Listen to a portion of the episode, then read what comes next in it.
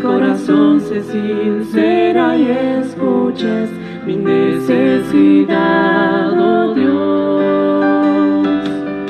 Donde existe un puente entre la tierra y el cielo, donde mi silencio descubre tu voz, donde en un instante conozco mi miedo, me abraza tu protección.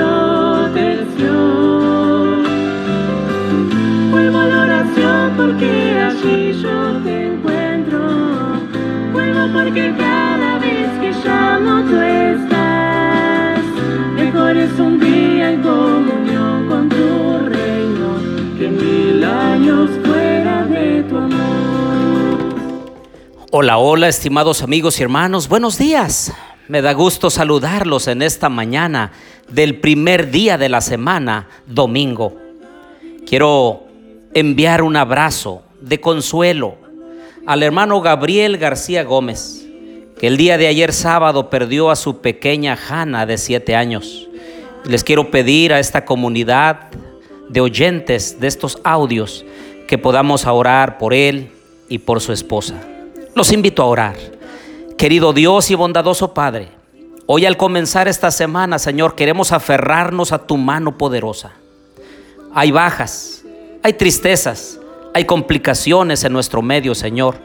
Queremos poner todo esto en tus manos.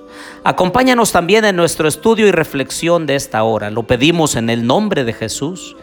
Amén. Bien, les doy la bienvenida a nuestro estudio y reflexión de Mateo capítulo 11. Les habla su amigo y hermano Marcelo Ordóñez desde el puerto de Veracruz, México. Abran su Biblia por favor en Mateo capítulo 11. Este capítulo está lleno de esperanza porque confirma de que Jesús es el Mesías y que había venido precisamente como el cumplimiento de todas las profecías. Ahora uno puede ser engañado por la palabra de alguien, pero cuando nosotros miramos con nuestros propios ojos la obra de Dios, entonces nadie nos puede engañar. Y eso precisamente fue lo que hicieron los discípulos de Juan. Fueron enviados por él mientras que él estaba en la cárcel y le dijeron, Señor, ¿eres tú el Mesías o esperamos a otro? Y entonces Jesús no les dijo ni sí ni no. Simplemente les dijo, háganle saber a Juan las cosas que han visto y oído. Los ciegos ven, los cojos andan, los leprosos son limpiados, los sordos oyen, los muertos son resucitados y a los pobres es anunciado el Evangelio. Eso indicaba que Juan debía esperar allí en esa mazmorra, allí en la cárcel, el final, el desenlace de su vida. Porque si Jesús le hubiese mandado otro mensaje, entonces él hubiera sabido que su misión aún no terminaba. Pero qué humildad, qué sencillez de ese hombre. No tan solo preguntando, sino cuando recibió la respuesta, a él le corresponde crecer y a mí menguar. Tanta fue su sencillez tanto fue su amor por la obra de Dios que Jesús dijo de él en el versículo 11, de cierto os digo que entre los que nacen de mujer no se ha levantado otro mayor que Juan el Bautista. Muchas personas, muchos pueblos habían escuchado el mensaje de salvación y de arrepentimiento que había predicado Juan.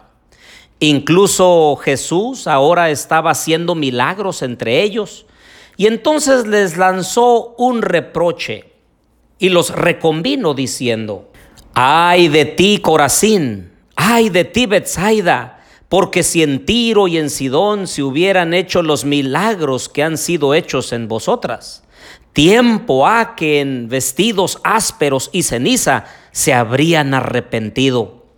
Por tanto os digo que en el día del juicio será más tolerable el castigo para Tiro y para Sidón que para vosotras.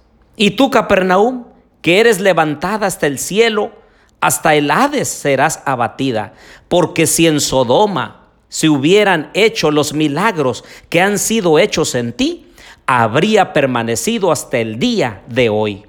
Por tanto os digo que en el día del juicio será más tolerable el castigo para la tierra de Sodoma que para ti. Qué advertencia tan fuerte. Y parece que eso resuena también en los oídos de muchos de nosotros, que hemos disfrutado de las bendiciones de Dios, que hemos visto milagros, hemos visto personas transformadas y aún muchos de nosotros seguimos con un corazón duro y empedernido. ¿Qué esperamos nosotros para entregar nuestra vida a Dios? ¿Qué entregamos nosotros para permitirle que el Espíritu Santo transforme nuestra vida y nuestro corazón?